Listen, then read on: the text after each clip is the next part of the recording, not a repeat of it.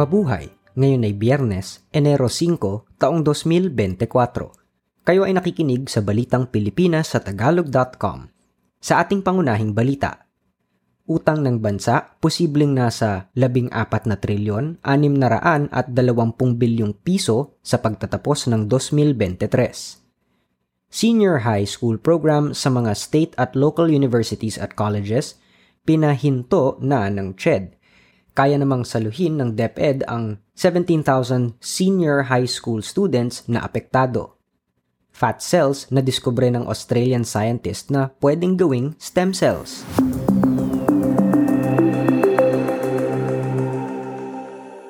Ang utang ng bansa ay umakyat sa pinakamataas noong Nobyembre ng nakaraang taon dahil sa tumaas na halaga ng pangungutang at mataas na inflation rate. Ang kabuang utang ng bansa ay lumobo sa 14 na trilyon 500 at 10 bilyong piso. Nadagdagan ito ng 27 bilyon 700 at 20 milyong piso noong Nobyembre. Sa kabuuan ng nakaraang taon, ang obligasyon ng bansa ay tumaas ng 8.12% o 1 trilyon at 70 bilyong piso. Sa mga dokumento mula sa Budget Department, lumalabas na inaasahan ng Administrasyong Marcos na ang kabuoang utang ng bansa sa pagtatapos ng 2023 ay nasa 14 na trilyon, 600 at 20 bilyong piso.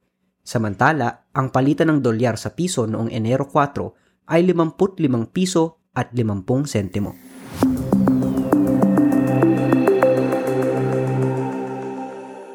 Inaprubahan ng Maharlika Investment Corporation na MIC ang 125 bilyong planong kapital para sa Maharlika Investment Fund o MIF. Ang inisyal na kapital na 75 bilyong piso ay nanggaling sa mga bangko ng gobyerno na Land Bank of the Philippines at Development Bank of the Philippines. Ang dagdag na pondong 50 bilyong piso mula sa pambansang pamahalaan ay manggagaling sa dibidendo ng Bangko Sentral ng Pilipinas at iba pang mga institusyon ng pamahalaan. Sa kabuuan, ang authorized capital stock ng pondo ay nakatakda sa 500 bilyong piso, kabilang sa mga potensyal na paglalagyan ng puhunan ng MIF ay ang infrastruktura, langis, gas, kuryente, agroforestry, turismo at iba pa.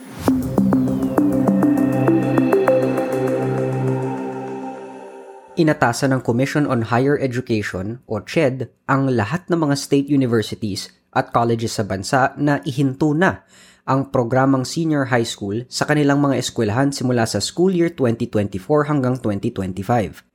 Ayon kay CHED Chairman Prospero de Vera III, wala nang legal na basehan sa pagpopondo rito dahil ang otoridad ng mga state at local universities at colleges na pumasok sa basic education ay paso na makalipas ang school year 2020 hanggang 2021.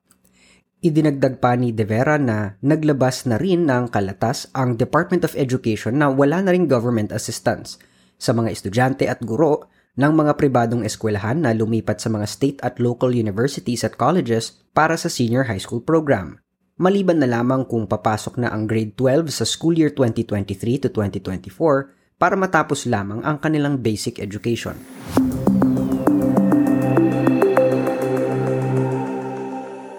May sapat na pasilidad at guro ang mga pampublikong eskwelahan upang mabigyan ng edukasyon ang mahigit 17,000 estudyante ng grade 11 na maapektuhan ng pagtigil ng senior high school program sa mga state at local universities at colleges. Ayon sa Department of Education, simula noong 2016 sa pag-uumpisa ng K-12 transition period, gumawa na ang pamahalaan ng mga agresibong hakbangin upang masigurong lahat ng mga eskwelahan sa buong bansa ay mayroong sapat na pasilidad at mga guro para sa senior high school students. Sa pagtatapos naman ng senior high school program sa mga state at local universities at colleges, sinabi ng DepEd na maaring ilipat ng mga magulang ang kanilang mga anak sa mga pampublikong eskwelahan na libre o sa mga pribadong eskwelahan kung saan mayroong voucher na tutulong para sa kabayaran sa eskwelahan.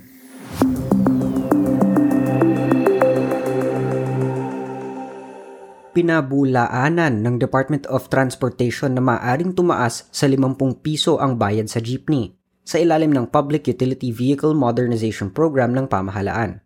Tugon ito ng departamento sa unang pahayag ng think tank na Ibon Foundation na ang programa ay maaaring magbunsod ng malaking pagtaas sa pamasahe.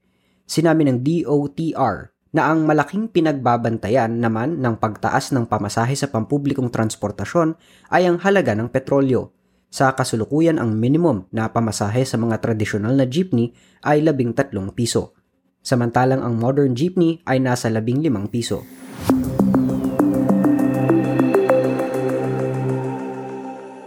mawawala ng ilo-ilo ng isa't kalahating bilyong piso dahil sa tatlong araw na walang kuryente sa ilang bahagi ng kanlurang Visayas. Sinisini Iloilo City Mayor Jerry Treñas ang National Grid Corporation of the Philippines o NGCP sa kawalan ng kuryente. Sinabi ng NGCP na ang insidente ay nangyari dahil sa hindi naka-schedule na maintenance shutdown at tripping ng ilang planta ng kuryente. Noong isang taon, ang Panay Island ay nakaranas din ng ilang araw na walang kuryente dahil sa mga problema sa sistema na nakakaapekto sa Visayas grid.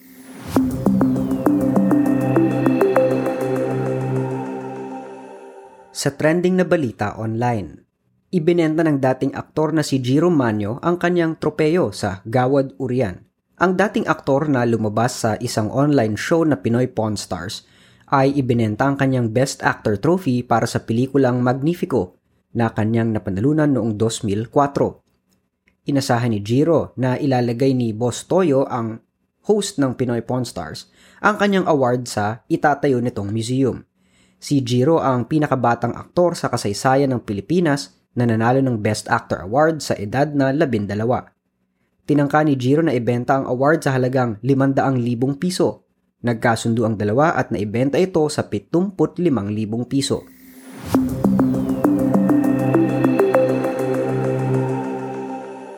Sa balita sa palakasan, maglalaro si Dwight Howard para sa Pilipinas. Ang dating sikat na player ng NBA ay magiging bahagi ng Philippine team na Strong Group na maglalaro sa Dubai International Basketball Championship naging maganda ang laro ni Howard sa NBA sa labing walong seasons kung saan kasama niya ng mag-champion ang Los Angeles Lakers sa 2020 bubble. Siya rin ay tatlong beses na NBA Defensive Player of the Year at NBA Slam Dunk Contest champion.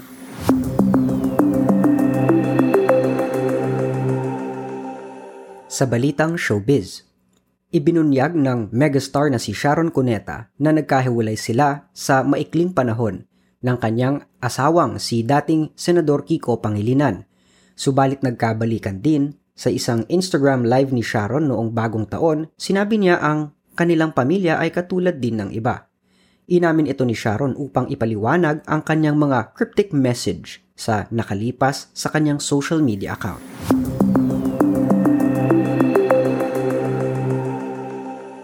Sa balitang kakaiba, natuklasan ng mga siyentistang Australiano kung paano gamitin ang adult bone o fat cells upang maging stem cells na maaaring mag-regenerate sa anumang nasirang tissue sa katawan. Nagbigay ng inspirasyon sa mga mananaliksik ang mga salamander na nakita nila kung paano napapalitan ang nawalang mga bahagi ng katawan gumawa sila ng teknik na magbibigay sa adult cells ng abilidad na wag tumanda, mag-multiply at mag-regenerate ng iba't ibang uri ng cells na tinatawag na multipotency. Nangangahulugan itong ang bagong stem cells ay posibleng makapag-ayos ng anumang nasaktan o naputol sa katawan, mula sa nasirang spinal cord hanggang sa pagtanda ng kasukasuan at muscles.